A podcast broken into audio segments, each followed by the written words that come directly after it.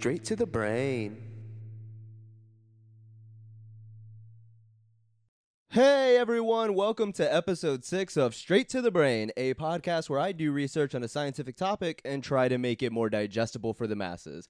I'm your host, Xavier Fajardo, and sitting next to me is my co host, Mio Ramos. Yay! Hi guys. What's up? Oh man, we were supposed to record this like a couple hours ago, but we have got sucked down a wormhole watching The Oh, Last Dance. The last cha cha dance.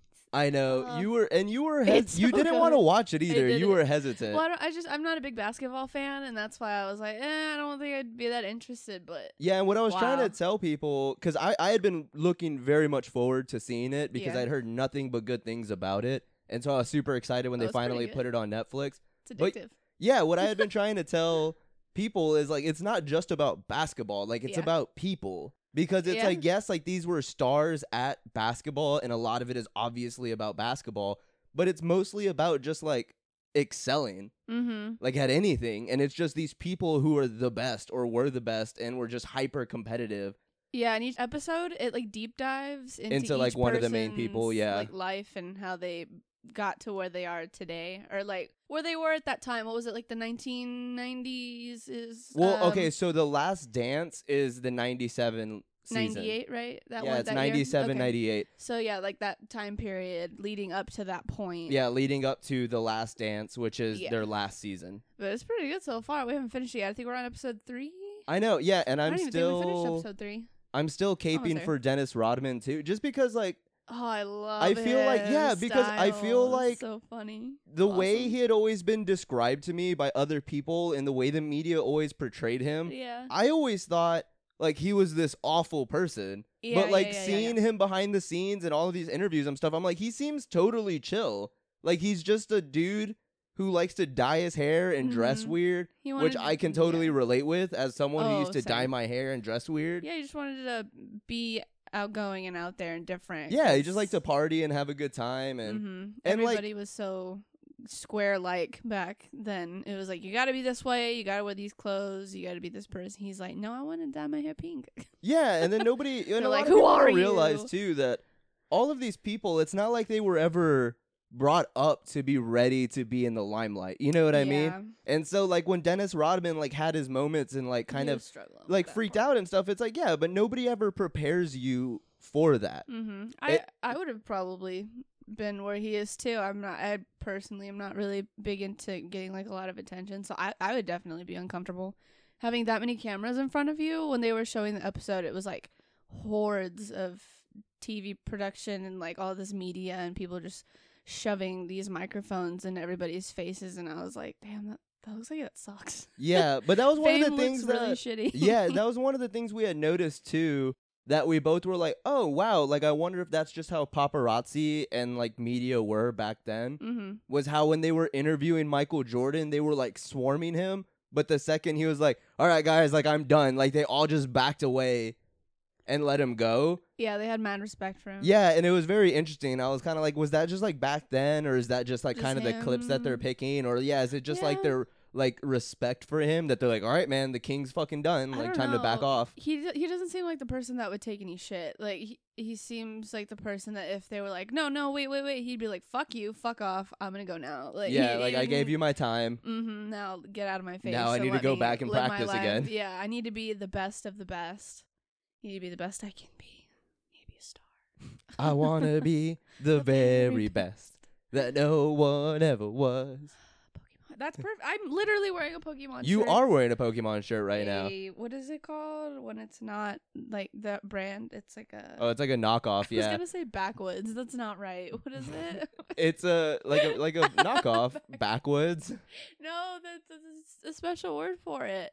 Slobby Robbie taught it to us. Oh, so there's a fake and then there's a bootleg. Bootleg. That's Was what it it is. bootleg? Yes, yes, yes, yes, yes. I was like, it starts with a B. That's why I said backwards. Not right. Yes, I'm wearing a bootleg version that I thrifted.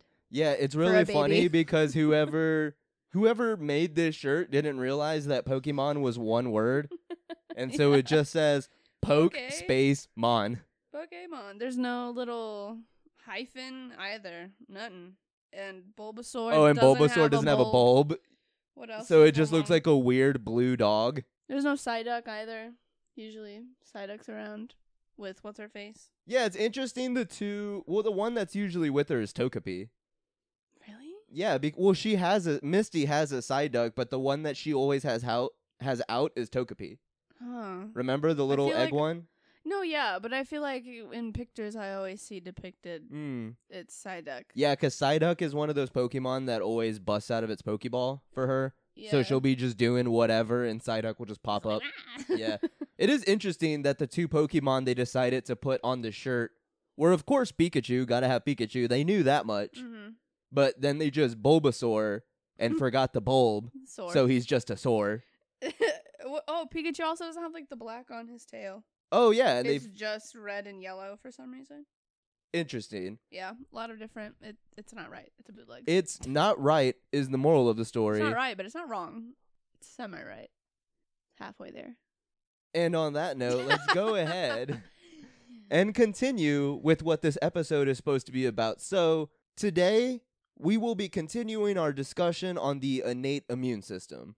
This is part two, so be sure to go back and listen to part one because topics from that episode will be referenced in this episode. And it won't make sense if you don't go back and listen to the first part. Exactly. But as a recap, last episode we discussed what a pathogen is, our skin and mucosal surfaces, which Mhm. provide a physical barrier from pathogens, Slippery. how our immune system identifies pathogens, and the earliest weapon deployed by our immune system, the complement system. Mm-hmm.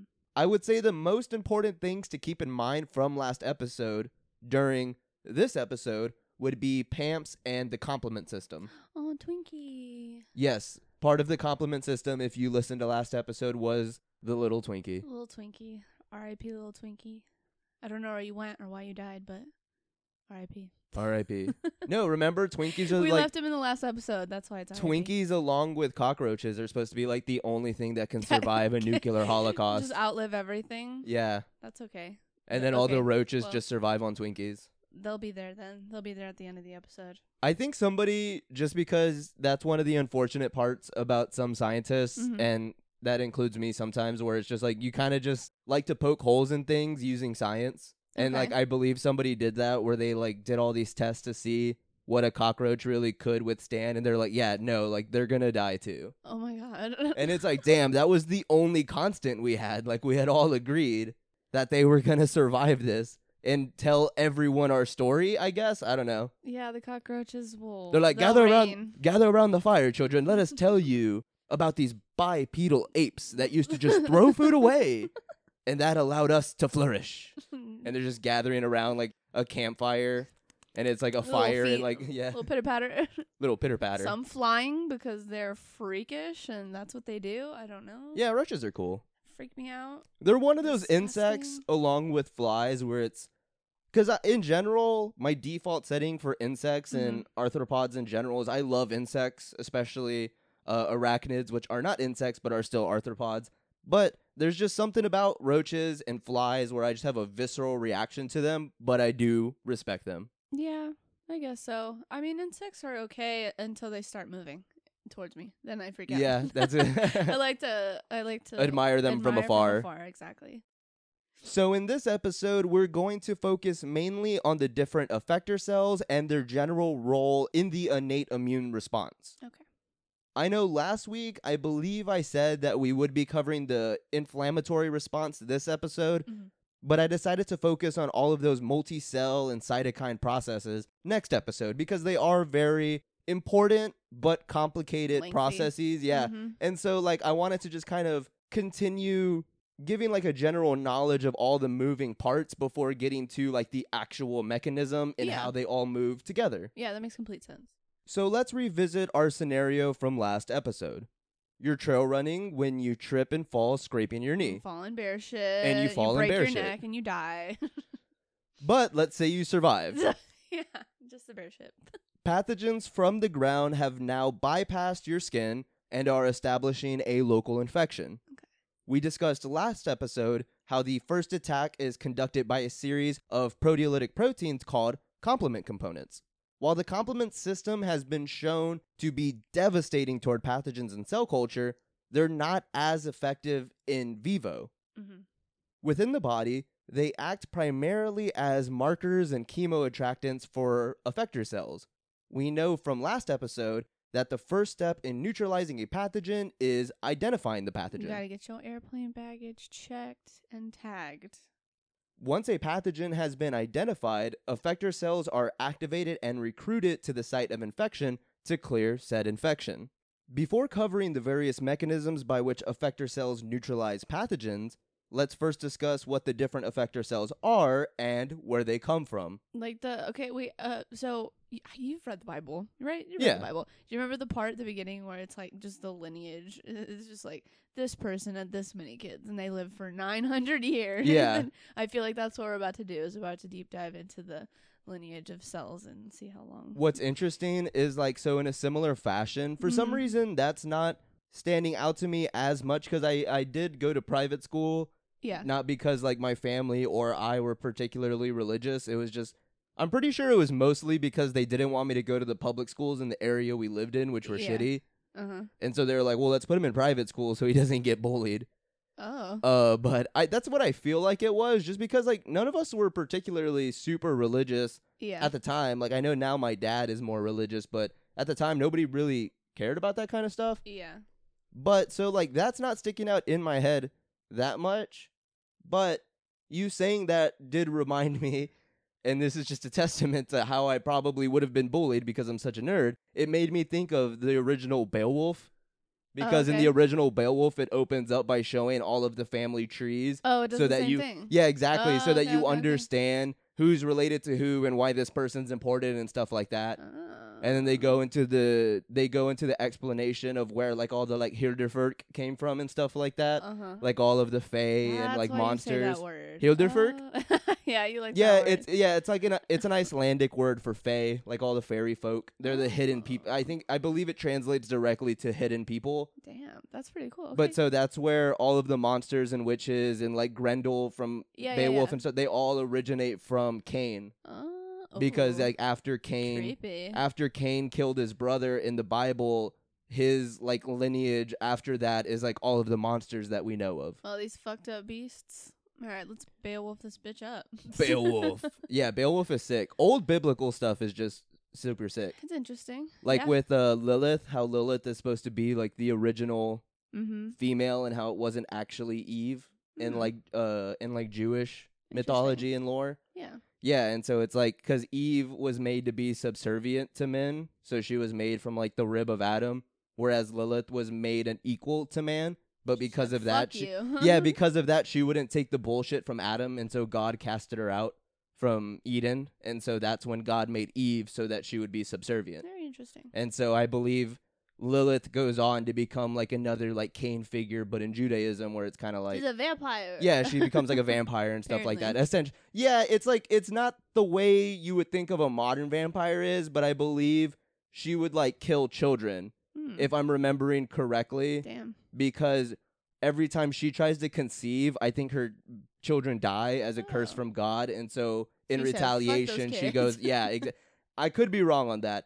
I'm not a biblical scholar, so let's move on. All right. The cells of the immune system are referred to as white blood cells. mm-hmm. Yes, like Osmosis Jones. Yes. But the word we will be using in place of white blood cell is leukocyte, which translates to white cell in ancient Greek for anyone who's curious. That's actually pretty cool.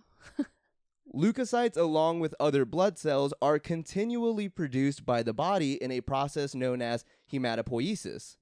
Whoa, that's a fun word. It is a really fun word, and I forgot am about that word. so happy that I pronounced it, I'm pretty sure correctly. I just had to go in it with confidence. how did you say it? Hematopoiesis. Oh, interesting. I, I remember saying it different. In How do you say it? Hematopoiesis? Mm, yeah, that sounds way harder. oh my god. Yeah, I'm gonna go with my way. well, hopefully you'll say it again. it's my way or, the, highway. All leukocytes are derived from a common progenitor cell called a pluripotent hematopoietic stem cell, there it is. which can also give rise to red blood cells and platelets. Interestingly, the site of hematopoiesis changes as an embryo develops into a real baby, Not a fake baby. not a fake baby. as an embryo, blood cells are first produced in the yolk sac and then later in the fetal liver. And yes, human embryos have a yolk sac. have them for breakfast. this is the stage in development where we still look like weird little lizard people. Lizard people? Yeah. Live un- in us for a period of time, apparently. uh god, man, yeah. They do look like little lizards with their little tails. The reptilian, So that's like one of the. That's one of the most interesting conspiracy theories out there is that everything is actually run by reptilians? But every time, I can't remember who it is, but Mhm. he's somebody who's like a legitimate believer of the reptilian like deep state. But Oh, like man. his wording and stuff. So uh, that's the other thing with all these conspiracy theories. They all end up in the end somehow becoming anti-Semitic. Like that's just how every one of these conspiracy theories ends. And so like a lot of people kind of like draw a lot of parallels between like his beliefs of the reptilian overlords and kind of say like, hey, that's just another word for like you're basically a Zionist. Like you kind of think that like like the Oh. Jews run the world. Whoa. But like I don't know. That it's just interesting to me. Like like that like conspiracy theories always end with anti-Semitism and ancient alien stuff always ends with like weird white supremacist stuff. Whoa. Where like most of their where most of their reasoning behind like there's no way these brown and black people could have done Uh-huh. this must have been aliens. I gotta look out for that next time I hear a conspiracy theory and see where it ties into Anti-Semitism. Yep. yeah, like I know even flat earth typically Oh, ends up in like anti-Semitism because the argument as to how they could keep this huge conspiracy theory under wraps for so long, I Mhm. think is because the Jews control the media. is God the- damn it. yeah, that's why I say everything just turns anti-Semitic. No, you're it's just super weird. dumb. you think the Earth's flat.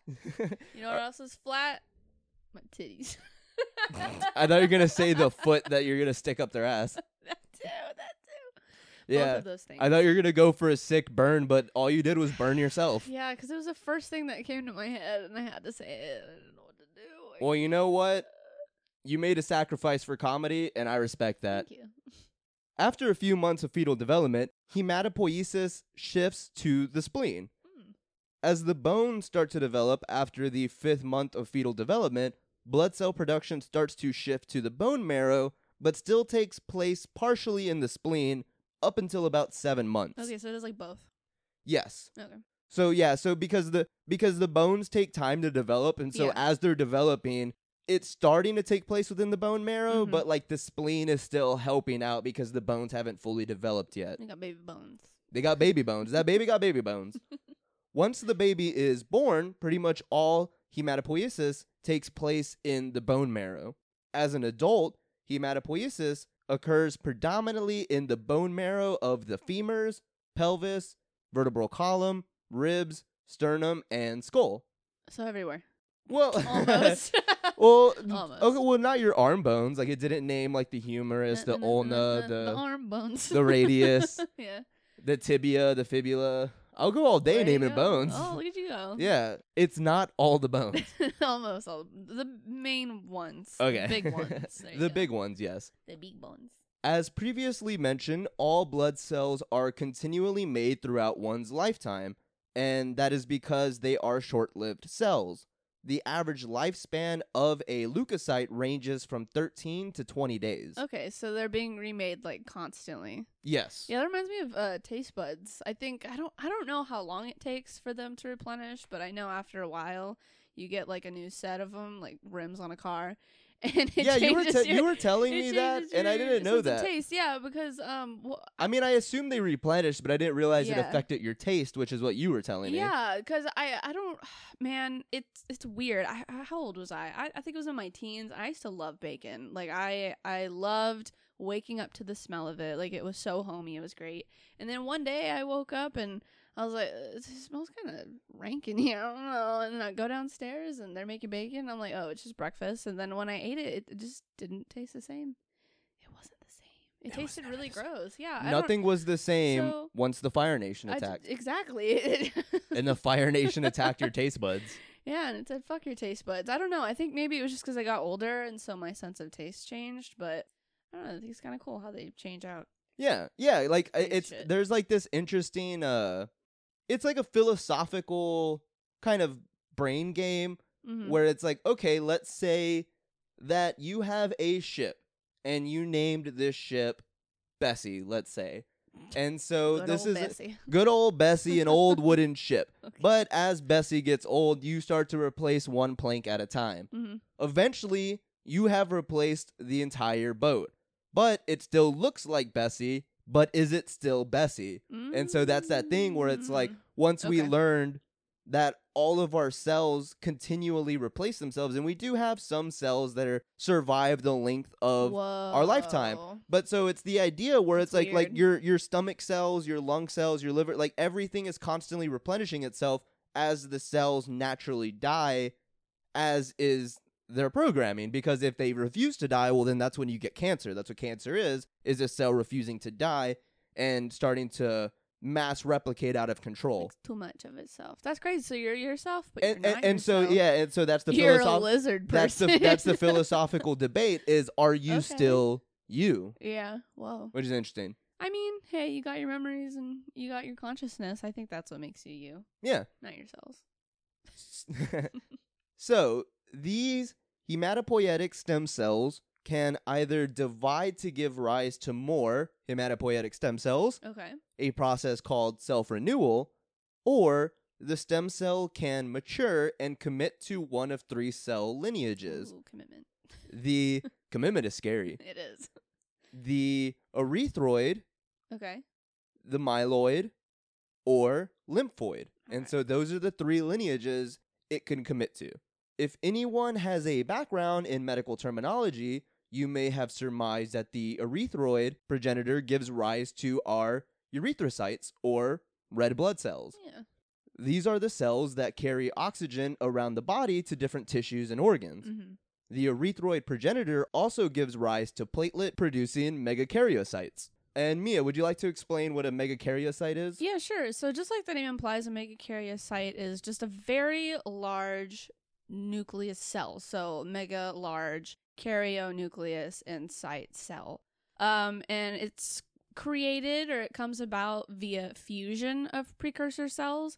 And like you said, um, it is responsible for the production of those platelets, and that helps with blood clotting. So if you get a scratch or a cut, it'll help, you know, create that scab and keep the blood from pouring out of you like people with hemophilia which it is really hard for them to uh well for their blood to clot so if they get like a small scratch they have a really high chance of bleeding out. Yeah, It's of so it being more serious It's than it so needs to be. Yeah, didn't um people back then like like princes and princesses they had those problems and so Yes, they kept them indoors all the time? Yeah, it seems to be very common with incest. And Oh, so obviously royal families were very incestual Yeah, because to they're keep the trying to keep the blood crown within the bloodline. And so yeah, so I th- Mhm. I do believe hemophilia was in fact one of those sicknesses that plagued a lot of like princes and princes. I wonder how princesses. Yeah, that was for some reason that was really weird, hard for my mouth. It is All the stupid Latin science words I'm about to say in this episode, and that's the thing I have a problem with. I wonder uh, the percentage of how prominent it is now versus how prominent it was back then. I bet it probably lowered or maybe it heightened. I don't know. Gotta look that up later. Yeah, I want to say too. Oh, man, was it hemophilia? Because I don't hear about was it, as much. You know, unless they're Oh just no, I believe it was. What do you What do you have a problem with? anemia. Anemia. That I, I was trying to remember if the Yeah. prince from the last czars of Russia. iron. I was trying to remember if the prince had hemophilia or had Anemia. anemia. But I believe he had anemia That because that yeah, that was how they got that crazy dirty wizard Rasputin into their court was because he was like the only person who was able Ah. to make the prince healthy somehow. Uh, okay, yeah, yeah, yeah, yeah. And he gave it. What did he give him? Well, no, so that's the thing. So at the time, I believe what were they using?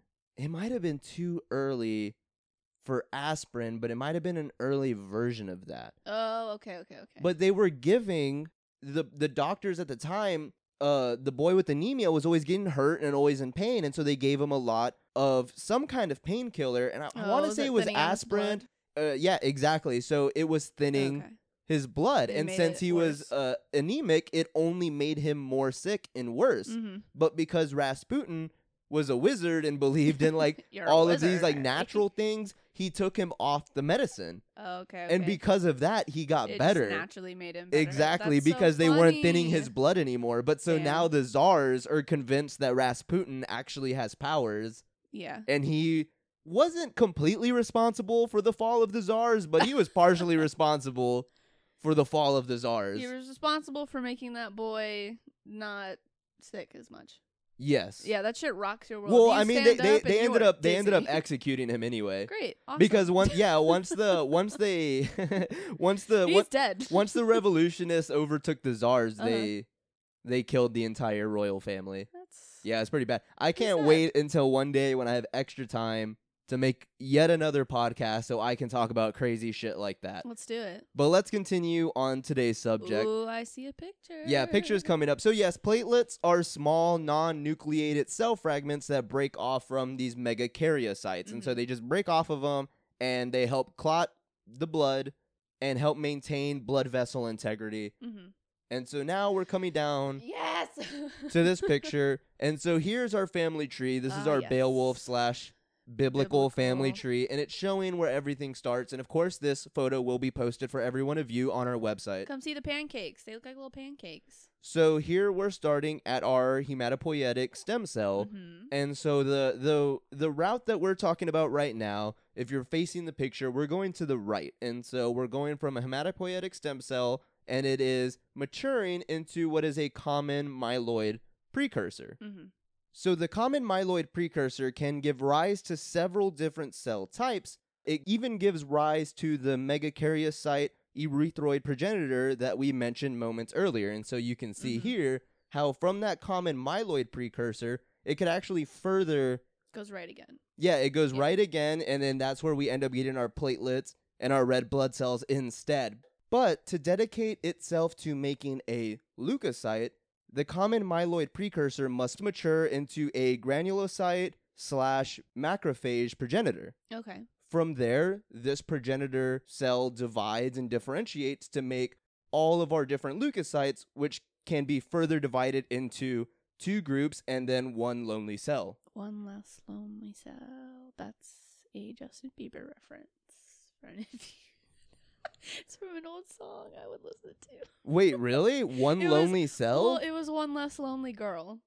oh, You're gonna be one less lonely. can be one less lonely cell. One less lonely cell. It's the biology version. All right. Wait. yes. So yeah, so that's you going can to see right here. left. Yes. So so yeah, so the common myeloid precursor can become a megakaryocyte Okay. slash erythroid progenitor, and that's where we end up getting our platelets, blood and blood cells. Red blood But cells. Yep. we are doing the common myeloid precursor, and now we are dedicating ourselves to making leukocytes. And to do that, it must now shift to becoming a granulocyte slash macrophage progenitor. Okay. Other way with the little dots. It has a bunch of little dots and got a little horseshoe. Yes. And so then, like I was saying, it will split down into either two different groups Mm-hmm. of leukocytes or goes off and makes this one lonely cell one less lonely cell. All right. The first group we will discuss consists of granulocytes, which are characterized by their prominent cytoplasmic granules. Which are gonna be the little the little dots that you see in the picture. So that's the neutrophils, basophils, and eosinophils, which we'll talk about more as we go on. Right? We're gonna deep dive into each one. yes. Okay. Cool. yes. Picture. These cytoplasmic granules contain reactive substances which are used to kill microorganisms and enhance the inflammatory response. hmm The most abundant of both granulocytes and leukocytes in general is the neutrophil. It's the biggest one, right? No, it is Also? not. No, it's not. Just kidding. so Fuck. here is a picture of the neutrophil, and here's what we've actually seen in microscopes because we Mhm. had to Oh, spend yeah. a lot of time staring at bloodstains. yeah, we did. It was part of our uh, test, right? We had to look at it and identify it and Identify the one it was. different b- white blood cells, yes. Yeah, and yeah. so, yeah, and then it was always awful because we're going to get into it in a little bit, Mhm. but there is one that is especially rare, and trying to find it is the biggest pain in the yeah, ass. It really is hard to do. But so here's our cartoon version, and you can see just this general circular shape, and it has Mhm. all these little dots in it, and those are our granules. yeah. And then you can see the nucleus, which is multi lobed, and it looks like a little horseshoe. Yeah, but the the multi-lobed is just more than two because some are two, but we have like a special name for them, right? Yes. This one, it, it sometimes it can have more than three, huh? Yeah, it could have like three, four, five. five. Yeah, it, was- it looks really crazy. Neutrophils specialize in the engulfment and killing of microorganisms. Mhm. Cells with this ability are referred to as phagocytes, and the process of engulfing pathogens is called phagocytosis. Hell yeah. This differs from endocytosis, which is the process by which cells invaginate molecules needed for cellular functions, Mm-hmm. cell communication, or, as we discussed in our COVID 19 episodes, viruses. However, the virus part isn't intentional, obviously. Yeah. Phagocytosis is the principal mechanism by which our immune system kills microorganisms. And of the phagocytes, neutrophils are the most lethal. Neutrophils are short lived, dedicated killers that constantly circulate in the blood. Ooh, they're the assassins of the granulocyte realm. I'll kill anything, I just Shing, love shing, killing. Shing. Hell yeah. Here I go killing again. I can't remember the name. Yeah, do you remember that? The the assassin from Rick and Morty?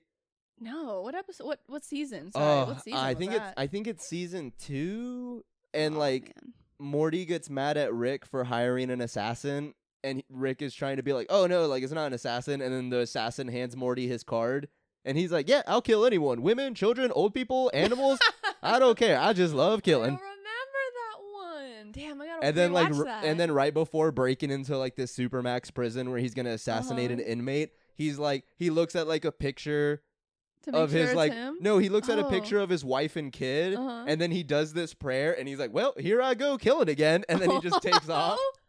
Like he's a serial killer, not even an assassin. No, he he's just an, likes to kill. Well, he kills for money, Oh, which well, makes him an assassin. It's different, oh, kind yeah, of. if it's for money, you, you you can like it just on the down low. Yeah, Oh, okay. you you gotta love what you do, but not too much. and then it never feels like you worked a day in your life exactly when you love what you do. Upon pathogenic invasion, neutrophils are the first effector cells to be recruited to the site of infection by resident leukocytes in those tissues. This recruitment of neutrophils is one of the first steps in the inflammatory response hmm which is something we will talk more about in depth next week. But now, let's examine how neutrophils neutralize pathogens. As we keep reiterating, the first step in neutralizing a pathogen is identifying a pathogen. God tag the baggage, bitch. Show me your ID. Are you over eighteen? Are you? No, you're going to jail, bitch. And you're going to die. You're gonna die there. You're gonna die in jail. Oh my god. That's Eating- awful. Eating corn and weird mush meat. Yeah, those like weird like it's Monday Mystery Meat Day. I think I think that's something they typically use for inmates in solitary confinement or something Yeah. like that, but it's literally just like this weird protein block. mush meat. Nah, bush meat. it's bushmeat. It's chimpanzee meat. yeah, you want some? It's good. I do not. Okay. good. Because if it if I've This learned guy- anything, I, I've never eaten chimpanzee. yeah, Really? You think N- I have? no, I don't know. Not intentionally. I just assume hey, we don't know what's in those hot dogs. public school lunches are weird. they really are. they are. smell weird. They look weird. It feels weird when they're giving it to you. Something fishy is going on. A game is afoot, and we're gonna grow third arms. Our We're gonna grow a Our foot. children are gonna. a game is afoot, and you will now grow an extra one because of this mystery meat. Neutrophils have a variety of pattern recognition receptors which recognize conserved molecules associated with pathogens as well as complement receptors. So you remember how last week I kept explaining that complement proteins tag pathogens? Yeah, yeah, yeah. All right, so well, now we're finally going to talk about that. The coating of a pathogen with complement protein is referred to as complement fixation. Okay. And when this is done to tag a microbe for death, it is called opsonization. Okay. The complement proteins are optimizing phagocytosis. Instead of having to locate and bind to a PAMP, a phagocyte can bind to the complement protein, garnishing our pathogen, triggering complement receptor mediated phagocytosis. Okay.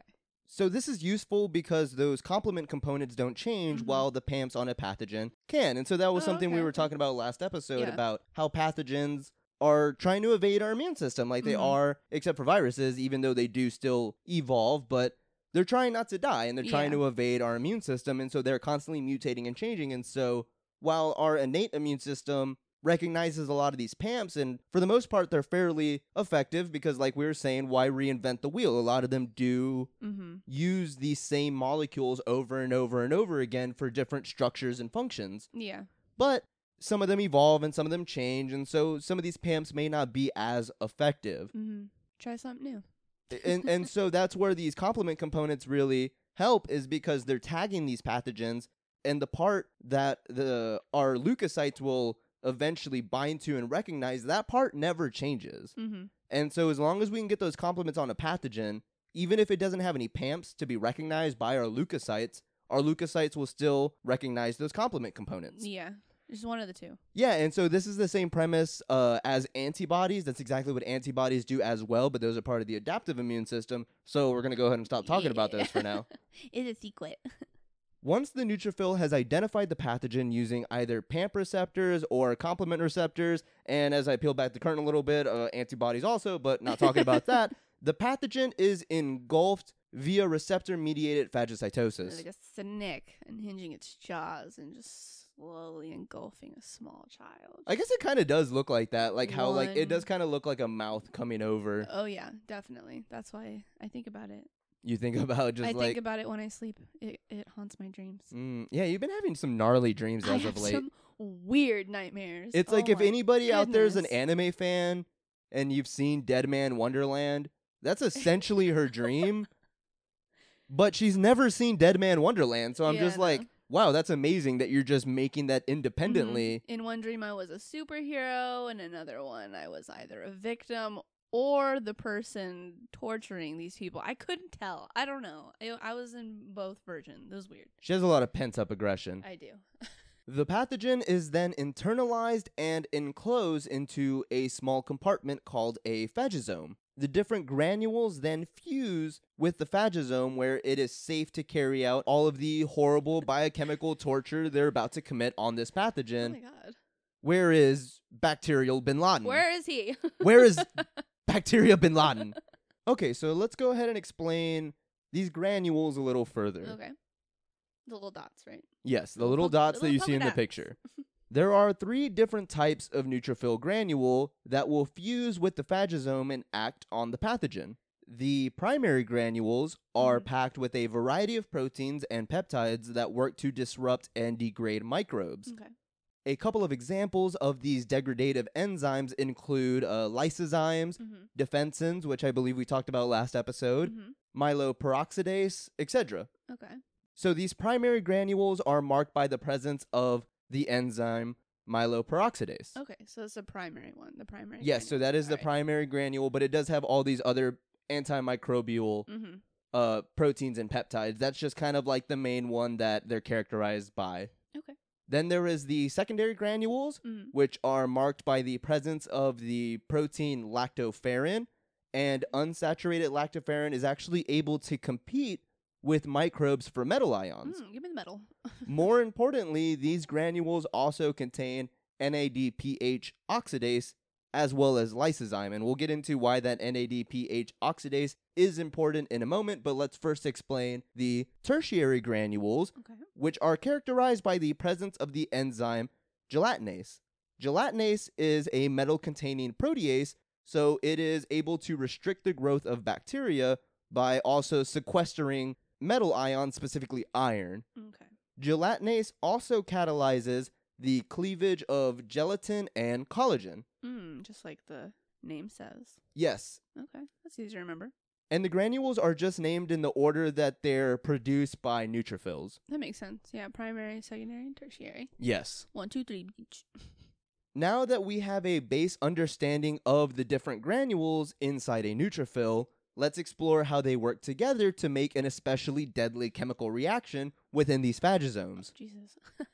While the tertiary granules may restrict bacterial growth, the killing is really done by the primary granules, secondary granules, and lysosomes within the neutrophil. And would you like to explain lysosomes real quick to the audience? Yeah, sure. So, uh, so the lysosomes are going to be those organelles that are within those membrane-bound cells, and if you remember, those are going to be the eukaryotes, not the prokaryotes. Those are like bacteria, and so these lysosomes they contain these different um, digestive enzymes, which really allows them to break down all these worn out cell parts, you know, the old shit, get in with the new shit, and also like evading pathogens, so bacteria and viruses and stuff. And so it, it's basically like the cellular garbage disposal that works, unlike yours.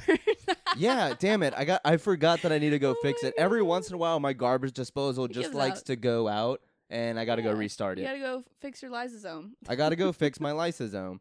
Yeah, so like I think we discussed lysosomes a little bit too in the COVID-19 episodes because Mhm. we were discussing the fusion peptide and how like an endosome Yeah. will eventually fuse with the lysosome which will degrade anything within it. And so for a little more understanding of that, you can go listen to those episodes. Yeah, But I do intend eventually to do an episode on the endosomal pathway.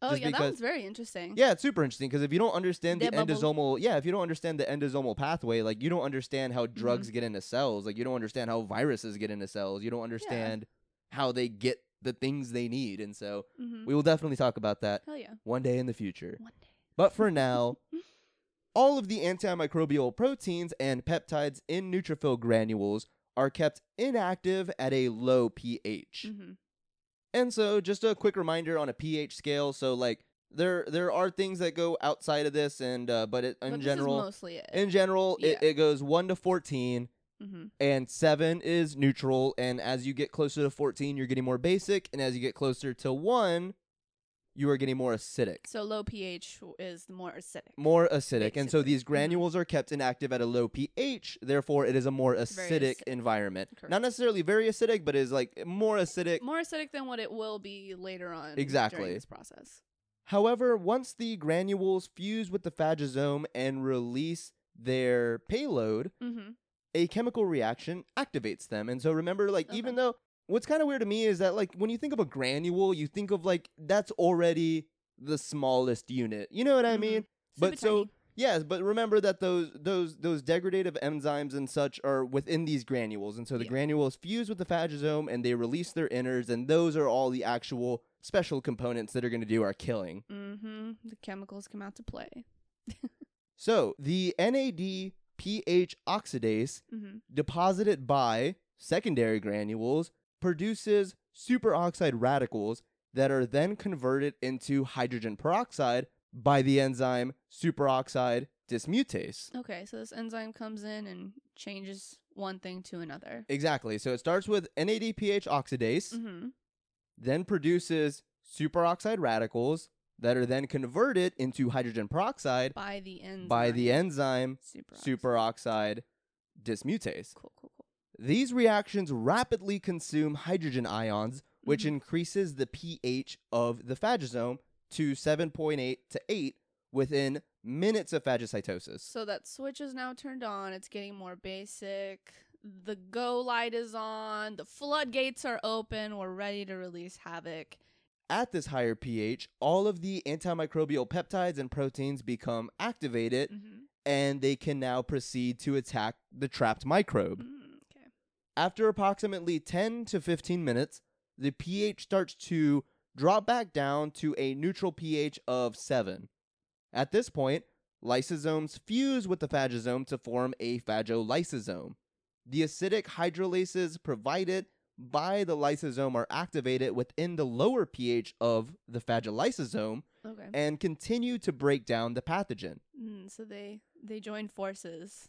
Yes. Just go hardcore. So yeah, so the first set of antimicrobial proteins and peptides are activated by the more basic environment, Mhm. but then once the lysosome comes in and drops off its enzymes, collectively referred to as acid hydrolases, Mm-hmm. those are activated by a more acidic environment, which is provided by the lysosome. okay. And so it's just like it's just like literally a barrage of biochemical attacks. That's cool. and this pathogen is literally just trapped inside of a phagosome. okay. That's cool. Like a pit. Yeah, kind of. Oh, okay.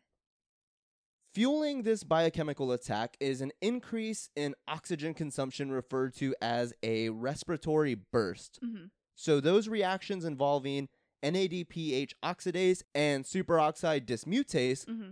that we mentioned moments ago are the respiratory burst. And so, here are some chemical equations for you. Oh, that reminds me of uh, microbiome. Didn't we have to do a catalase test. Yeah, yeah, yeah, yeah, yeah. And that's the picture it had. It was the one I can't remember. Was it the one with the little the dot in the Yes, it would is the little dot, and you just see if bubbles form. That's cool. So here are the reactions drawn out, and Uh-huh. as you can see, on the reactant side of both equations, we're consuming two O2 molecules per reaction. Mm-hmm. The reactant side's the left side. Yes, and so yeah, so for this picture, the reactant side it, it's on the left side, Mhm. and then oxygen is one of those atoms that's never by itself, so you're always going to see it either bound to something else or bound to one of itself, so that's why it's O2. Yeah. And so each reaction consumes two oxygen molecules. Mhm. And so that's the the consumption of oxygen that we were referring to, which is called a respiratory burst. This not only increases the pH to activate other antimicrobial proteins and peptides, but it also produces toxic oxygen species like hydrogen peroxide. And so these toxic oxygen species are also able to damage the pathogen. Unfortunately, these reactive oxygen species can diffuse out of the cell and damage other neighboring cells. That's how hardcore it is. Just bombing everybody accidentally. to limit collateral damage, catalase is produced during the respiratory burst as well, but this enzyme breaks hydrogen peroxide down to water and oxygen. hmm, the nice ones. yes, and so so all these oxygen species are being made Mhm. and they're toxic and so they're going to do some damage to that pathogen, but again, like they are they're they're molecules, you know what I mean? Like they're oxygen species. Like they're going to diffuse out of that cell. Like you Mm-hmm. can't contain those. And so they're going to start causing other damage and that's why you also have to make this catalase in order to break down hydrogen peroxide. Yeah, the body tries to do as much as it can to not damage everything. It, it really tries to put different things in place to help your cells out while it's damaging Yeah, the, the whole other cells. a lot of things with or not other cells, I guess you would say pathogens. Yeah. yeah, like in medicine and especially when you're talking about the immune system, Mhm. A lot of things are a cost benefit analysis. It's Mhm. like, yes, all of these things, especially when we get into the next episode where we explain the inflammation process and all of that, all of these things hurt the body. Yeah. And sometimes they may end up killing you. In an attempt to defend yourself, your immune system will literally kill you. Yeah. But it's a cost benefit analysis. Mm-hmm. If the immune system does nothing, that pathogen is going to overrun your body fucked. and you're going to yeah, die anyway. like a little a little example just quickly not going super into it because we want to save all of that for next ep- next episode and the adaptive immune system but like a fever you know it Yeah, exactly. super hot because you got to kill everything else but people die of fevers that was super common back then it's it could be super common now if you don't like um, get the proper help that you need so that's that's one example Yes. the fire within your body is just being unleashed you got to quench it Quench that thirst yeah before you die with the Sprite. Ooh. I wish Oh, what is Sprite it advertising. spicy? Sprite is weird. It's Yeah, so I love a weird. good It's Sprite, so though. Good, though. Yeah. All right, so check this out. So Oh, no here picture. is a picture Oh, of the process. This of the is- process. Yeah, So yeah. thi- so this is a neutrophil Mhm, the killing- yellow. a bacteria. So in this Mhm. particular picture, which I will be posting, it is a bacteria, and so you can see how receptors are binding to PAMPs on the bacteria, Yeah, and it the- is the little bubbles on the. yes on the Yeah. bacterium, and so it is phagocytizing the bacterium, and it now comes into the neutrophil where it is Mhm. enclosed in this small phagosome. Yeah, it closes up once it gets in there. It's. It reminds me like a lava lamp, the way that it, it, it all just kind of merges together. It's yeah, it- yeah, exactly, yes. And Yeah. so and so on this picture, you're gonna see something called azurophilic granules, and those are the exact same as the primary granules. Those are just another It's just name another for name? it. Okay. And specific granules are just another name for secondary granules. Okay, so the blue circles are your primary, and the was it orange squares are your secondary. Are the secondary in this picture, technically, yeah. Yes, correct. And so now you can see that the phagosome is held within, and the Mhm. granules are going to fuse with the phagosome. And at that point, that is when this respiratory burst occurs, Mm-hmm. where oxygen is consumed rapidly in order Yeah. to activate all of these antimicrobial peptides and proteins. Mm-hmm. and it gets broken down. And so you can kind of see here how the bacterium we once had is a husk of its former self. It's literally just this like shriveled sad up yellow, shriveled yellow? husk. What? gray. Gray. It's gray. I'm colorblind. yeah, it's a shriveled up gray piece of chewing gum. Yeah, and so like. that is what's left within our phagosome, and now you Mhm. see our lysosomes coming in. So our lysosomes fuse with it, and now it gets degraded down to essentially nothing. Something even smaller. Yeah, those little those little teeny tiny dots within that weird weird shape is the sad chewing gum gray piece. Of yeah, those are all. Yeah, those are all the little bits left behind. Mm-hmm. So to fully understand this next panel, I must first explain that a neutrophil is unable to replenish their granules. So once they're used up, the neutrophil dies, having served its purpose. Where it then is burned on a ceremonial pyre and its ashes are dusted around as a job well done. Well, it's kind of funny that you say ashes being dusted around because the ooey gooey innards that are released by dying neutrophils is what we then see as pus on a wound. Yeah, and everybody's like, "Oh my god, that's so gross." But when when you see yeah, pus, is a sign of healing. Yeah, your your body's doing a god a, a god job. It's doing a godly job. no, it's doing a good job. Um, you should still clean your wound if you see the pus yes, and kind of so help it yeah, out. so so the pus But is a, a product bad, of your bad immune sign. system, but it Yeah. is a sign that you have an infection because there Yeah. would be no pus formation if there wasn't a micro battle occurring in yeah, your knee. yeah, yeah, exactly, exactly. And so that is when in this last panel you see that the dead neutrophil is then engulfed by a macrophage. hmm It's cleaning up all of the trash that's around the battlefield. What are those people called? That there were people that were on battlefields that would just like clean up dead bodies as they would go, right? Or was that all at the end? I mean, yeah, I'm sure that was definitely somebody's job. Yeah, that's basic. That's kind of like what the macrophages do. Yeah, you just like yeah. after the battle ends, you just go around like you Cleaning all good, up. and if they're still alive, you pull them off. Yeah, like old school war. yeah, exactly. And as if neutrophils weren't already interesting enough in life, they have one more trick in death. One more trick up their sleeve.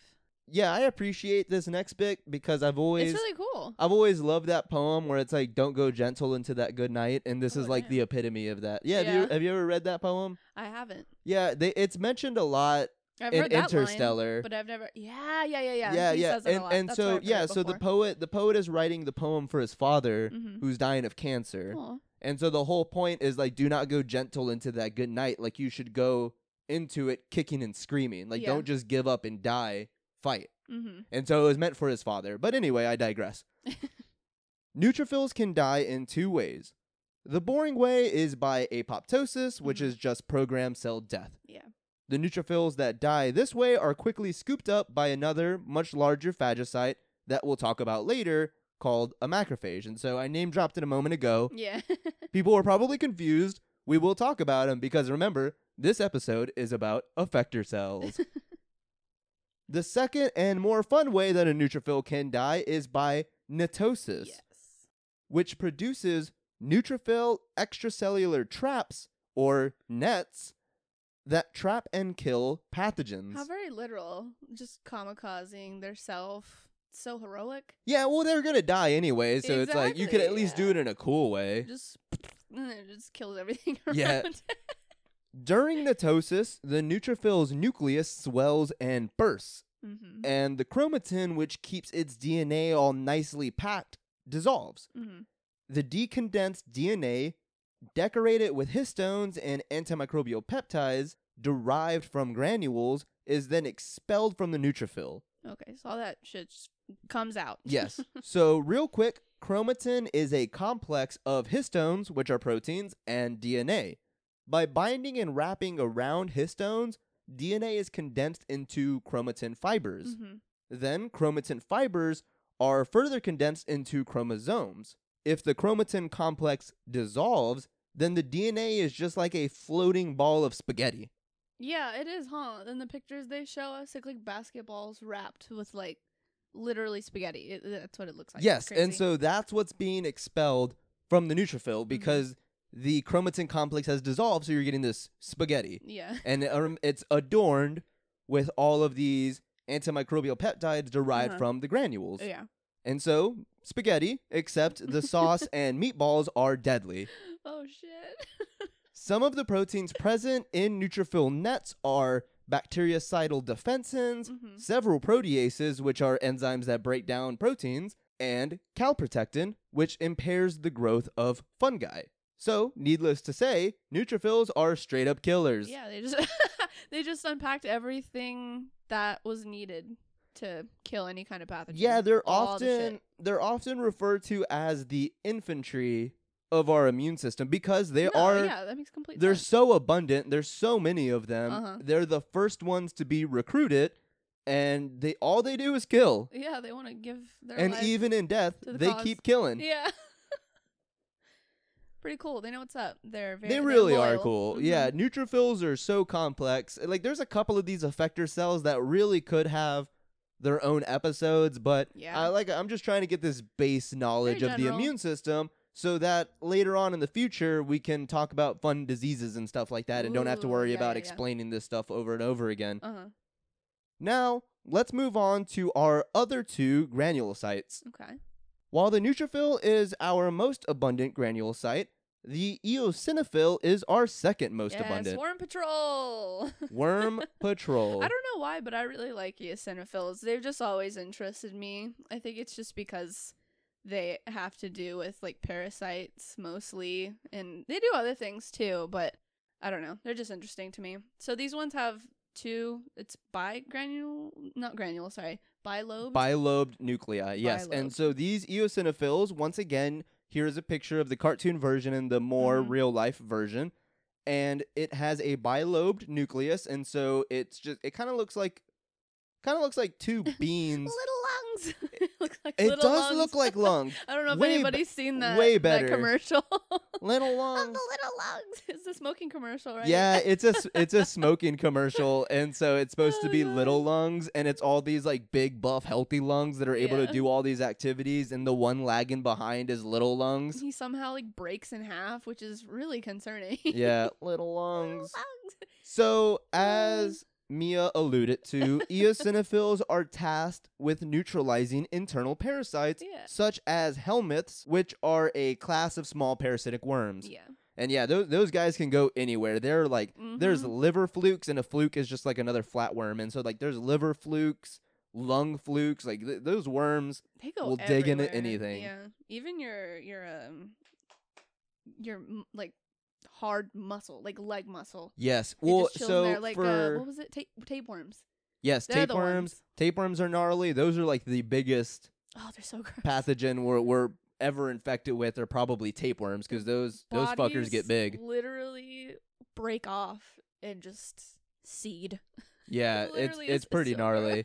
I know the one that blew my mind was for Great any of those who have ever seen pictures of people with elephantitis. Oh shit! Which So- one is that? So elephantitis is actually caused by a parasitic worm which blocks which worm is that? Do you remember which one? I don't remember the type of They're worm small though, right? and this is something that we're eventually going to cover Oh, on yeah. in this immunology series so but they block your lymphatic vessels and so it keeps your lymph which is a fluid, fluid from, from flowing and so it essentially gets stuck in these areas because the worm is literally blocking it and then that's how you get elephantitis yeah, it's just that buildup of all that fluid, and so it looks huge. yeah Like, and so yeah, it's a very specific parasite blanking on the to go back name into it. Yeah, but it's because that's not what we're talking about today yeah, it's not, but we will one day. It'll Since eosinophils are dealing with larger microorganisms, Mhm. they do not engulf and kill their targets internally. I do believe yeah, they have the ability to phagocytize things, but mhm. that's not really their bread and butter. yeah, yeah, yeah, yeah. Instead, upon recognition of a parasite, eosinophils will deposit their granules extracellularly Mhm. or outside the cell onto the parasite. So like it's literally kind of like spitting it out. it's kind of carpet bombing parasites. Yeah. Like it comes over it, identifies, and then it drops its deadly payload on top of it. Eosinophils contain two different kinds of granules, azurophilic and specific. And yes, yeah, that we saw in sounds the picture, right? yes, okay, yes. So they just keep reusing these words. You just have to know like it's like, oh, eosinophil azurophilic granules or neutrophil azurophilic granules. And the these granules contain different things. I kind of hate that they did the naming that way. Yeah, but they're they're similar but not the same. They're same, same, but different. Exactly. so the eosinophil azurophilic granules contain acid hydrolases as well as a variety of other degradative enzymes. okay. The magic happens with the specific granules, which contain major basic protein, and yes, that's literally what it's called, is major basic protein, or MBP, eosinophil cationic protein, or ECP, hmm eosinophil peroxidase, EPO, and eosinophil derived neurotoxin, or EDN. Okay, so it has all four. Yes. So Okay. those are the specific granules. That is what's inside the specific granules is that MBP, Mm-hmm. ECP, EPO, and EDN. Gotcha, gotcha, gotcha. The neutralization of a parasite is caused by the eosinophil cationic proteins, which create pores and defects in the surface of the pathogen. Mm-hmm. MBP, which is a potent toxin to parasites, and eosinophil peroxidase, which gives rise to toxic oxygen species such as hydrogen peroxide, Mm-hmm. hypochlorous acid, and superoxide. Okay. And so those are the things that are killing this parasite. okay. Interestingly, eosinophils also play a major role in allergic reactions, but we'll save that for an allergies episode. Oh yeah, I'll have a lot to say about that. I'm literally a sniffling ball of slime. I have. You really are. We were actually just talking about that moments Yeah. before recording because I do all of the audio stuff. I do I the sniffle a lot. yeah, I do the recording and the editing and stuff like that. And so when I'm listening to the editing, one of the things I'm mostly cutting out on Mia's side is sniffles. sniffle, sniffle. sniffle, sniffle. Yeah, I've gotten better with my allergies just because as you get older, you you learn what you need to do in order to not have an alert. So, like an example, so if I smell freshly cut grass and I need to go somewhere and I see that I'm close to the door of an entrance somewhere, I will literally hold my breath till I get into the establishment because I know if I inhale some kind of grass allergen or tree allergen, I am fucked for the rest of the day. I my eyes will swell and get watery. They'll itch. It's just like a whole a whole thing. It's I remember one day in high school, it was like my Mhm. junior or senior year, I got really bad allergies. They're the worst. And for days I sounded like the Godfather. really? Yeah, like I like the teachers just stopped picking me to read because they thought I was just fucking with them. Because I'm just there like, you come to me on the day of my daughter's wedding. But it's like, but I'm reading Hamlet. yeah.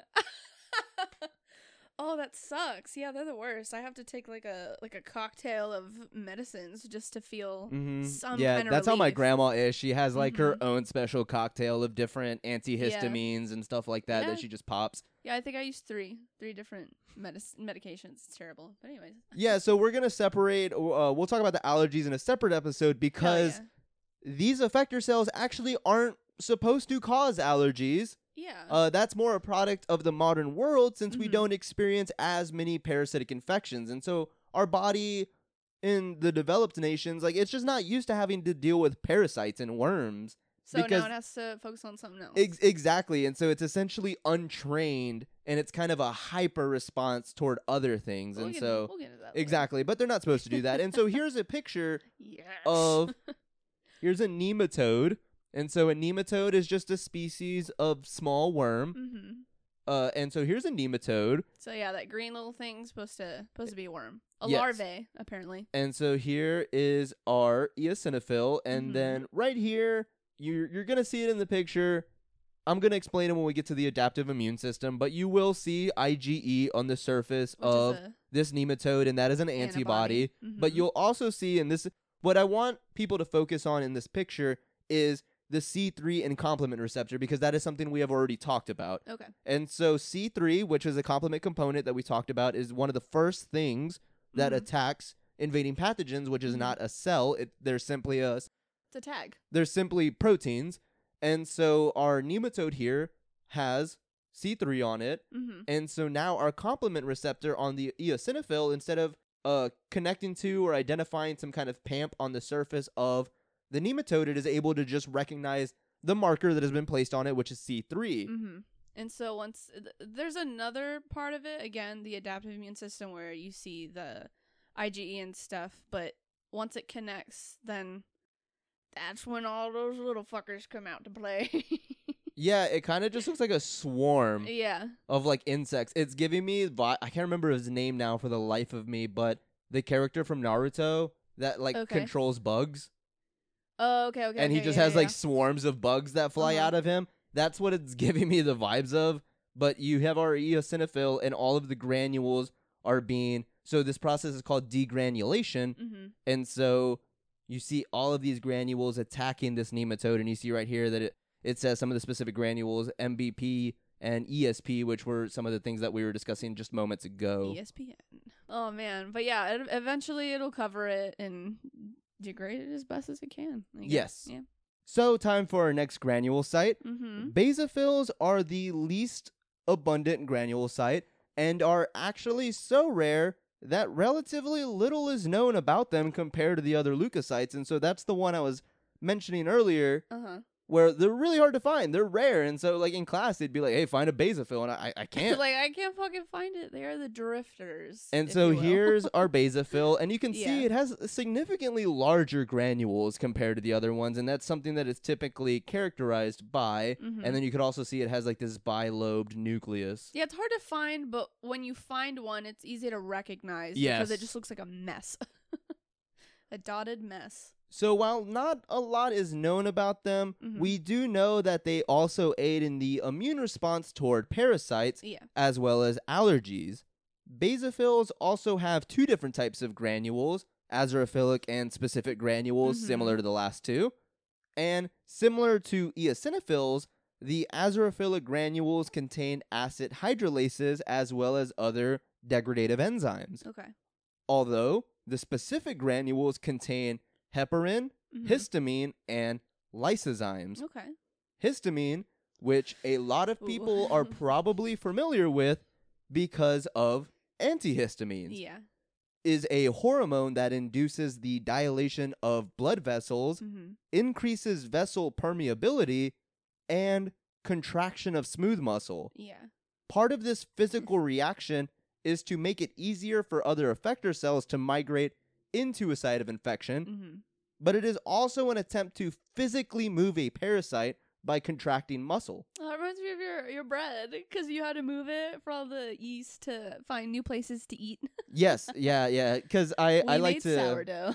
Yeah, so for a while now, I have been uh making sourdough before it was cool. mm-hmm. Because everybody started making sourdough all of a sudden during the pandemic, and I was like, no, I was like, this is my thing. You also live on Drury Lane. Yes. Uh, so yeah, so because the bacteria in yeast, because I, I'm using a starter that I'm making from like ambient bacteria and yeast, like I'm not using The activated. like dry one. activated. Yeah, I'm not using like actual yeast you buy in a store. Like I'm trying to do it more natural and old school, Using duplex yeast. using the yeast and bacteria that just naturally live in the air of my duplex. And that's what's kind of fun about that is because if you make your starter that way, every starter is like a little different because you Mhm. have different things in the environment that you're making it in. And so it's really cool to do it that way. But from what I understand, a lot of the bacteria and yeast that goes into the sourdough starter is non-motile and so that means it's not able to move around and so when all this bacteria and yeast eat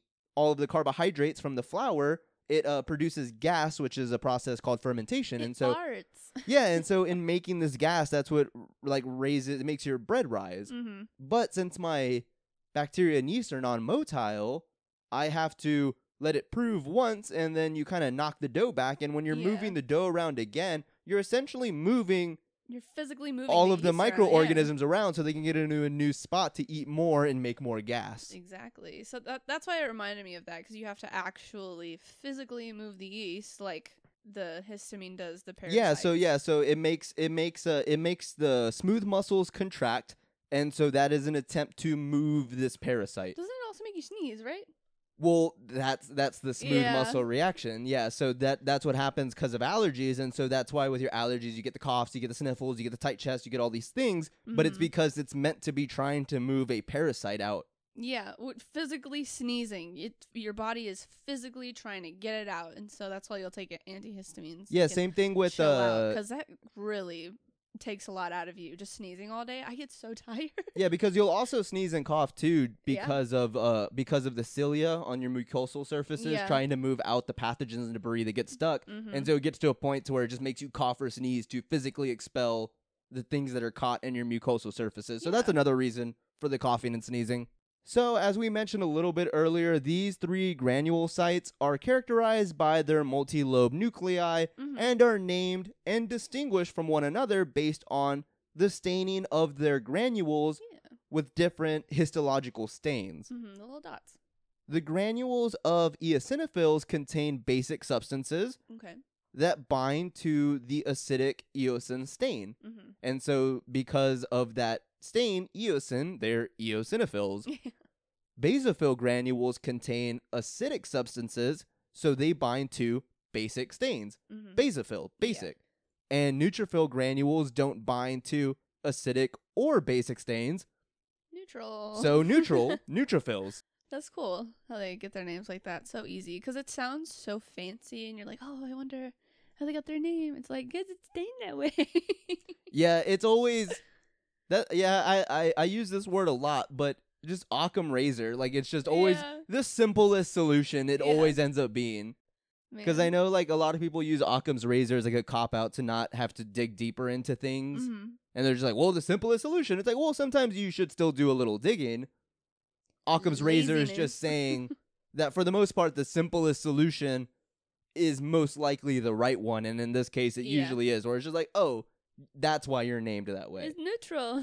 Neutrophil. Okay, now let's move on to our second group of leukocytes. From the original common myeloid precursor, we can also give rise to the macrophage and dendritic cell precursor. hmm While it is not mentioned in the name, the macrophage and dendritic cell precursor will often differentiate into a monocyte, the progenitor cell to macrophages, and sometimes dendritic cells. hmm You see, the macrophage and dendritic precursor cell can differentiate directly into a dendritic cell, but not directly into macrophages. Okay. To make a macrophage, we first need a monocyte. Ooh, monocyte. And so here's a picture of a monocyte. hmm No granules. No granules No and just one big ass nucleus that kind of Yeah. takes up the whole Th- thing. this one's the biggest, right? no. Fuck.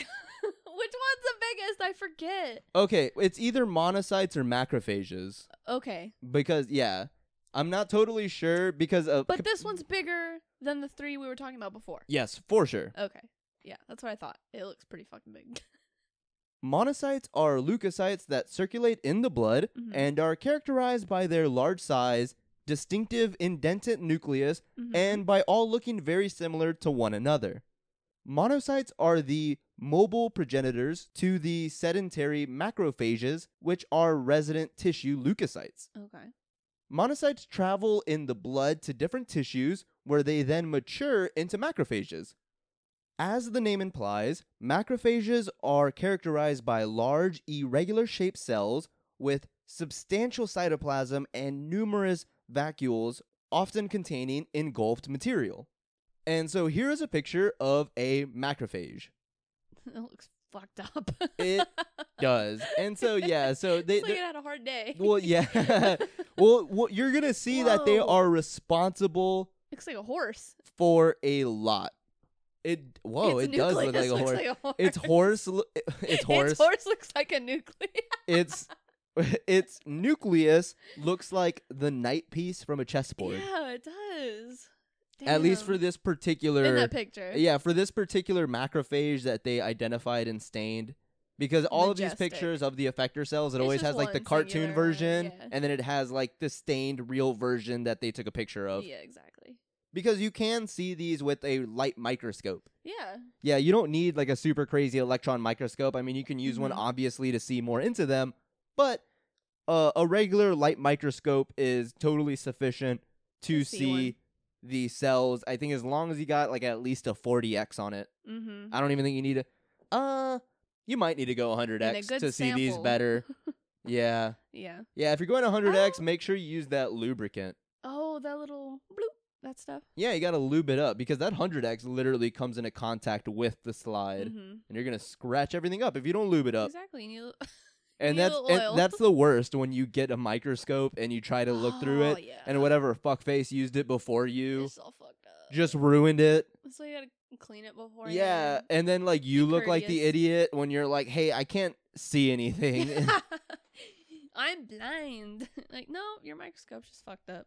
So macrophages are general scavenger cells Mm. that phagocytize and dispose of dead cells, cell products, and invading microorganisms. Scavengers. They're like hobos. Little hobos. Oh, Eliza. Eliza's a hobo. Yeah, she's a cat hobo. Yeah, we she- named her after a. Oh, we didn't name her. You named her. I did name her a- after. So, yeah, I have this stray cat that lives outside.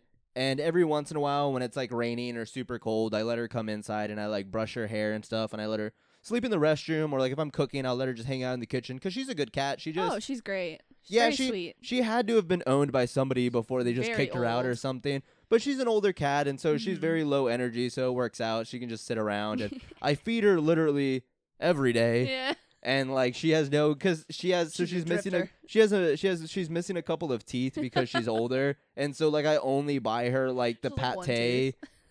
like Yeah. cat food, and so she's just The super spoiled for being a homeless cat. So he, you named her Eliza, Yeah, which is an acronym. Yeah, I named her Eliza, which stands for enzyme linked immunosorbent assay. Yeah. And so that is use. yeah, that's an immunological assay. And I'm sure one day we'll do an episode It's all talking about about different immunological assays. But yes, my stray hobo cat is named after science shit That's so cool. because that's cute. how deep this stuff runs in my veins. oh, it's deep, deep, deep. Deeper, deeper. Unlike their smaller, short-lived phagocytic cousin, the neutrophil, Macrophages are quite long living cells with a lifespan that ranges from months to years. Oh yeah, that's way longer. Yeah, some tissues just have a higher turnover rate than others, and so Yeah. that's that range. Since all tissues have some sort of resident macrophages, hmm these are typically the first cells to sense an invading pathogen. And so you may be wondering, I thought you said neutrophils were. No, neutrophils are the first to be recruited. Mm. And so these macrophages are resident to these tissues. They are already there. And so they're one of the first thing they're one of the first effector cells that typically sense the infection and they're they're they're the ones who kind of end up well we'll get into it. They're like a security system. Yeah, they they really are kind of like a security system. Yeah, that's a good that's a good analogy for them. Yeah, they're Call they're the neutrophils. Call- yeah, literally. Yeah, wow. Good job. Thank you. That's what you're here for. I'm simile, smiley, Mia. That's Yeah. all I do. That's all I'm good for. Just Is examples. creating similes. Yeah, make it understandable. Cause this shit's fucking crazy. Make it digestible. for the masses. Mmm. Straight to the brain. Wow, wow, wow. Just do like the whole thing in the middle of the episode. While macrophages can phagocytize and neutralize pathogens, Mhm. their key role in the immune response is to orchestrate a local response to infection by the release of cytokines, Yeah. which can alter tissues, warn cells of an impending infection, Mhm. and recruit reinforcements. yeah. And cytokines are small soluble proteins which are responsible for cell signaling. Cytokines are essentially how cells communicate with one another. Mm-hmm. It's like sending biochemical smoke signals.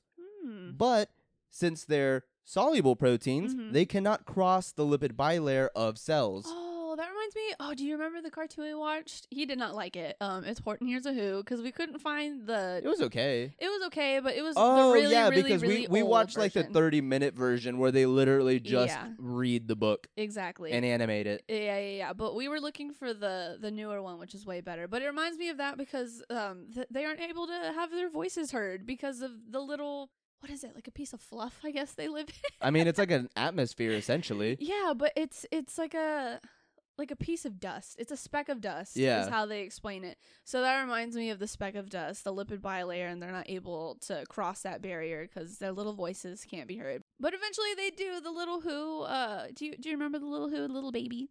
Yeah. He says "yop" and it gets through the speck of dust. And in th- this lipid bilayer example as well, how does it do it?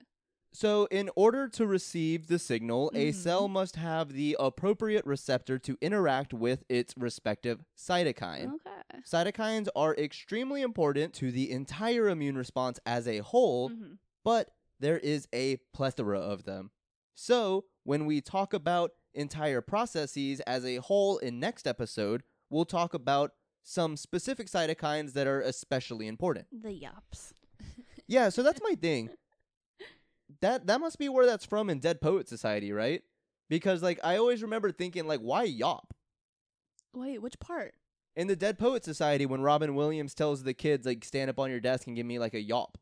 Yeah, probably. And so I'm like, "Oh, is that from like your voices be heard because Horton the, Hears a Who then?" the yop is the one sound that, that they need it to they break needed through. to break through to be able to be heard by the Eh, larger animal. yeah, and the Yeah. whole point of the lesson was that everyone's voices, no matter how small, need to be heard. Yeah, need to be yeah. heard. And so it's just kind of like, oh, like that makes more sense to It's a me. great story. and so that that's the one benefit of watching. It was dark though.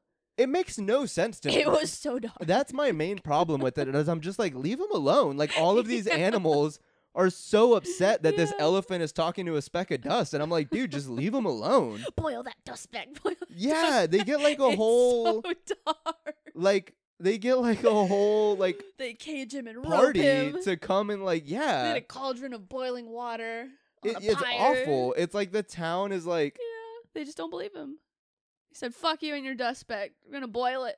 Gonna Yeah. kill him." but those 30 minutes weren't wasted because now I know Uh, where yop comes from. Yeah, exactly. And that makes way more sense. It's sense all about the yop. now when I'm thinking about Dead Poet Society.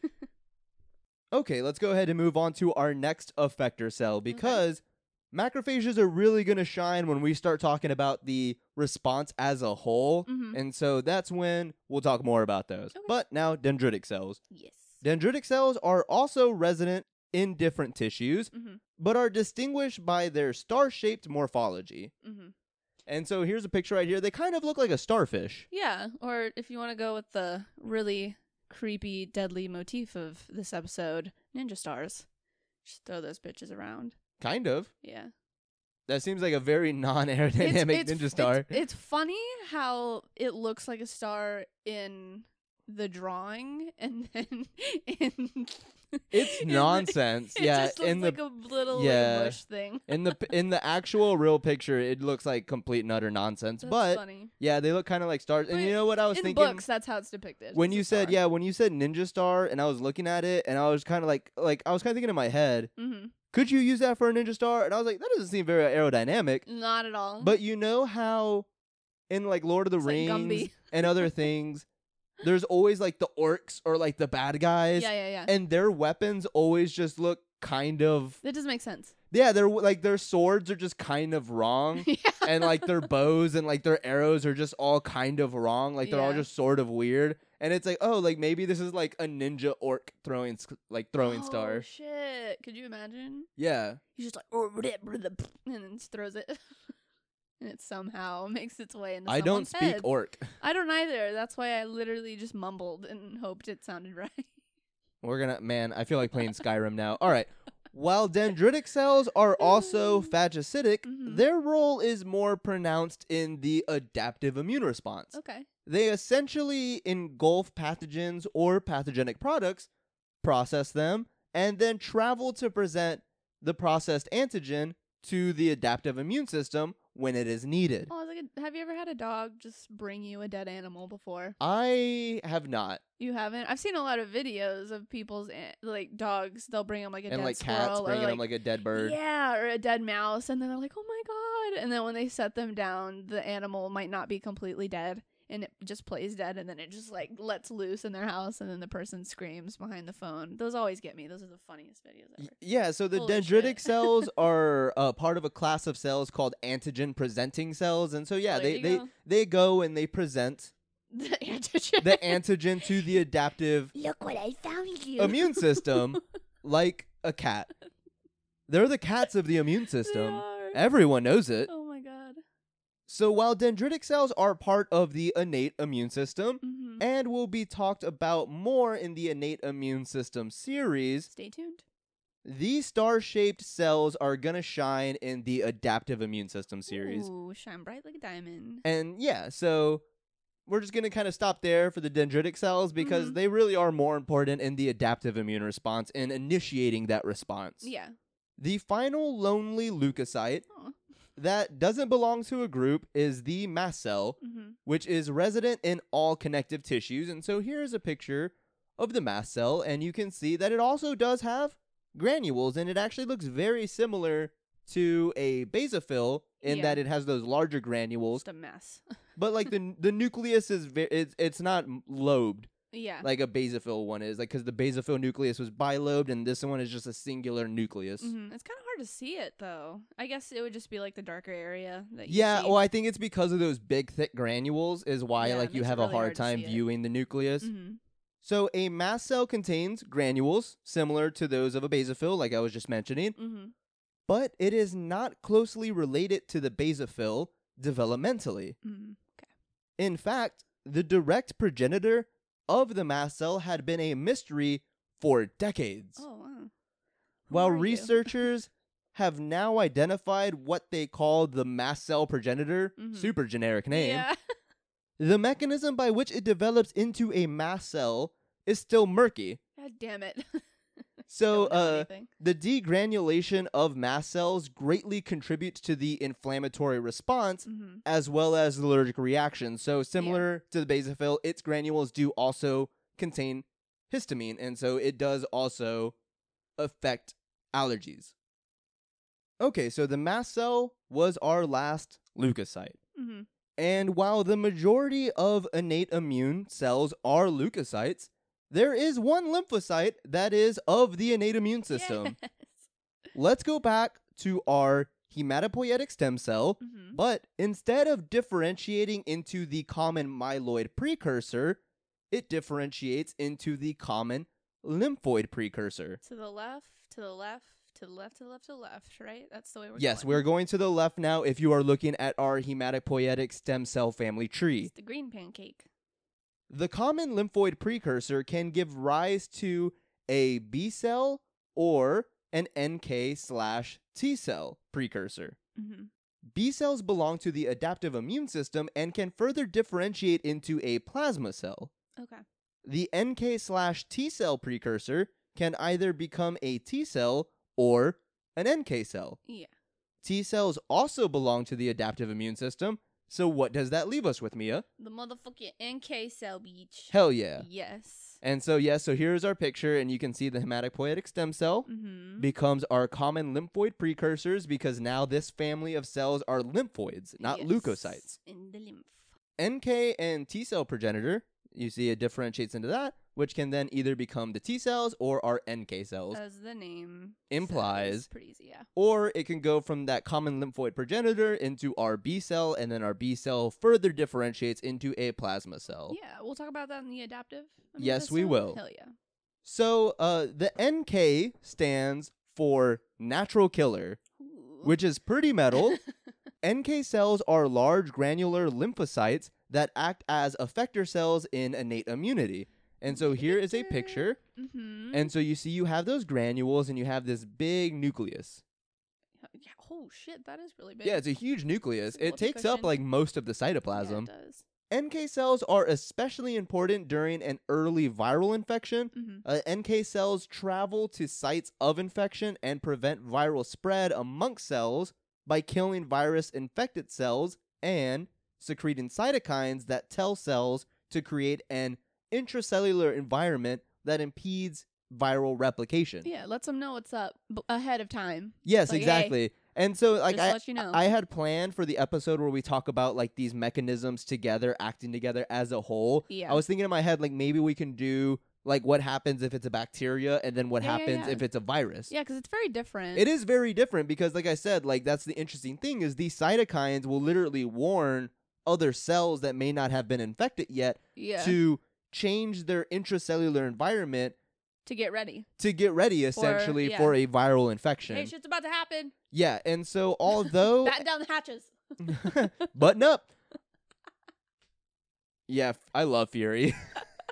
Such a good movie. I Oh, never gave a single fuck about tanks until I saw Fury. It's so good. And now I'm like, tanks are the coolest thing It's ever. so good. I love you, Shia LaBeouf. Unless you're like, uh, yeah, man, I love Shia. Me too. I wish they would have kept him for the Transformer movies, because then Do I you might have believe in God. might have kept watching them. yeah, me too. Yeah, Sorry. yeah, yeah. Right No. after they brought Mark Wahlberg in, I was I like, was nah. gonna say sorry, Matt Damon, but it's not Matt Damon. It is Mark. They look so similar. Fuck. Sorry, Matt Damon. You are a great actor as well, though. So many different actors. Okay, what do NK cells do? Tell me. Tell me what they So while NK cells help immensely. Mm-hmm. to control the spread of a virus amongst cells, yeah. they also respond to cancer by killing cancerous cells that refuse to die naturally as they've been programmed to do. Damn. It's like, oh, you want to live longer? Nope. Sorry, I gotta kill you. Essentially, You gotta, gotta cut it. Been here too long. Get the fuck out. While there are two different types of NK cells, we're going to focus on the cytotoxic NK cells since we're discussing the immune system. Mm-hmm. The other NK cells are actually involved in placenta development, so we'll probably revisit them in an episode about pregnancy. hell yeah.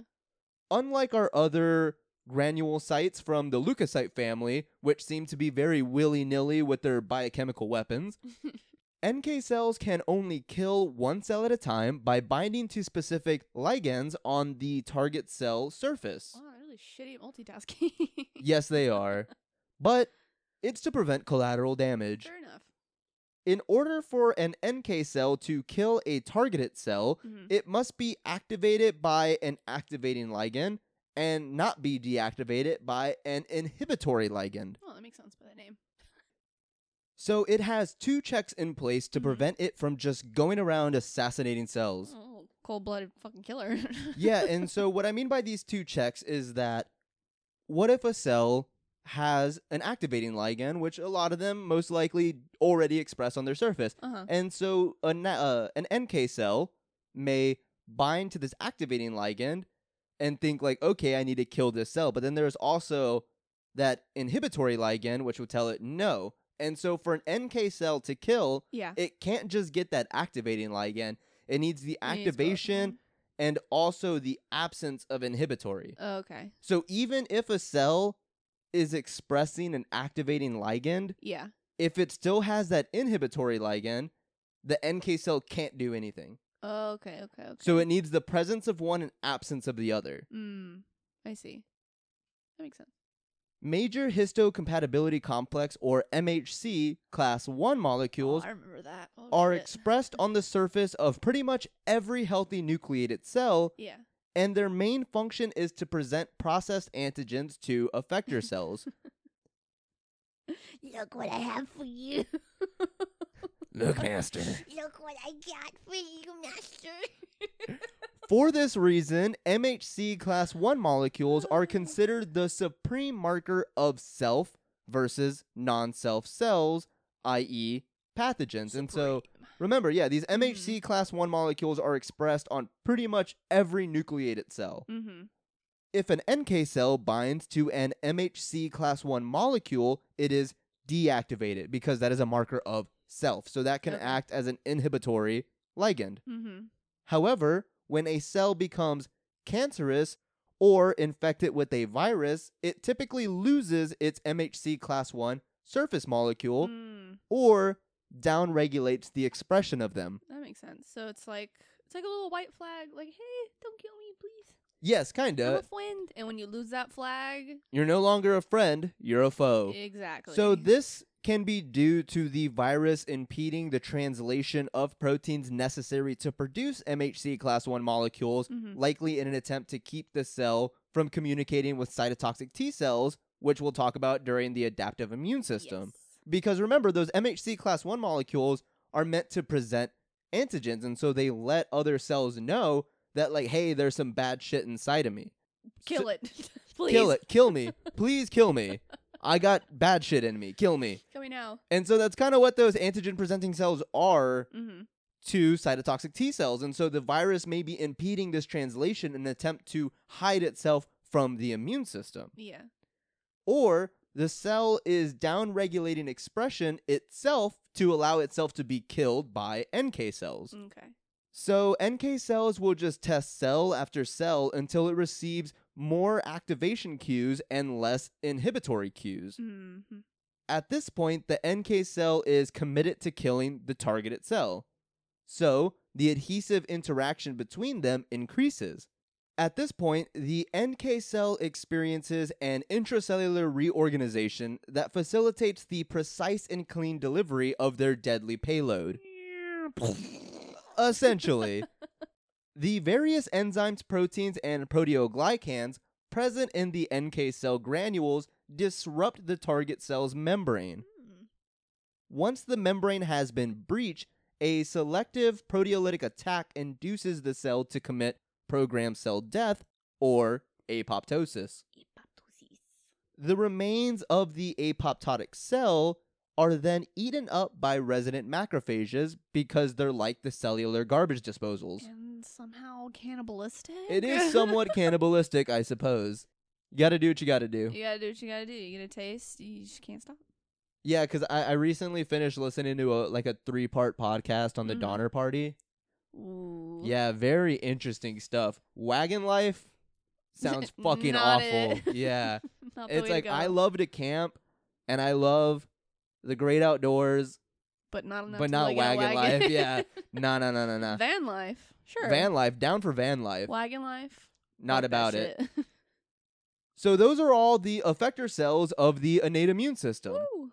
We will talk about them more when we explain how they all work together as a system to combat invading pathogens. Mhm. But I just wanted to make sure everyone had a general understanding of all of the pieces at play before discussing the final battle. Yeah, like the chess pieces on the board, what they all do, what moves they make, and you can always just go back to the little little chart that we had because those are all the cells that we talked about. Yes. And so, yeah, so I'm going to post a thing because I was showing you the individual cells, but Mhm. those all actually belong to an entire chart that just has them all together. Yeah. And so I'll be posting that. And Oh, bet. Yeah, when I was typing that last bit up, I was actually thinking about how it's kind of like because I've been trying to force my roommate to get into Game of Thrones because I've been personally so good. wanting to rewatch it, and so I'm kind of like, well, he's never seen it, and if I force him to watch it, it'll give me an excuse to rewatch, it. Rewatch it. And so, like, I was telling him, like, there's this one great epic battle, super good episode called The Battle of the Bastards for Mhm. anybody who's watched Game of Thrones. And, like, the kind of way I equated it in my head in justifying just covering the effector cells in this episode is sort of like if I just show you that episode, yes, it's awesome. it doesn't make any sense. And a lot of cool things are going to happen, but you're not going to understand all the players and like what's at stake for them, what they do, who they are. And so Yeah. that was kind of my rationale behind all of this is like, no, let's not confuse you with explaining the characters and then what they do. Let's just explain the characters Let's first. explain the bastard cells. all of these bastards, neutrophil snow.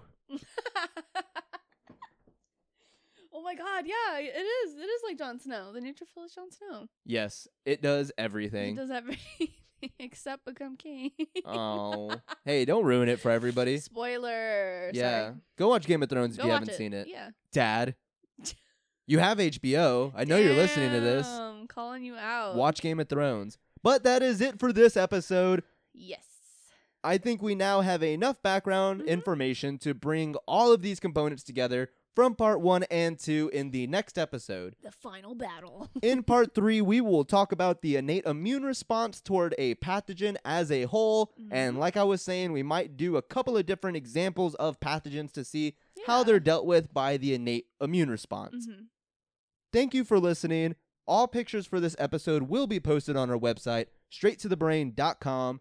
That's straight, the number two, the brain, straight to the brain, straighttothebrain.com. Check out all the pictures. The pictures are located in the corresponding blog post for the episode. Yeah, I'll be there. All sources used for this episode can also be found on the website under the Sources tab. Mm-hmm. Follow us on at Straight to Brain on both Twitter and Instagram. Yeah, say what's up. That is straight, the number two, brain, at straight to brain on both platforms. Please rate and review. If you have any questions, comments, or episode ideas, you can email us at straight to brain at gmail.com. Once again, that is straight, the number two, brain at gmail.com. Not Yahoo, not MSN. gmail.com. Not Hotmail. Not Hotmail, mom. now I'm calling my parent out. I mean, you were talking shit about Yahoo just now, and pretty God sure damn you it, use I'm an Yahoo. old person. I do have a Yahoo. I have a Gmail and a Yahoo. As a disclaimer, I am not considered an expert on the topics that I cover. No, we're not. Goodbye and good luck in your endeavors. Later, dudes. This has been Straight, to, the brain.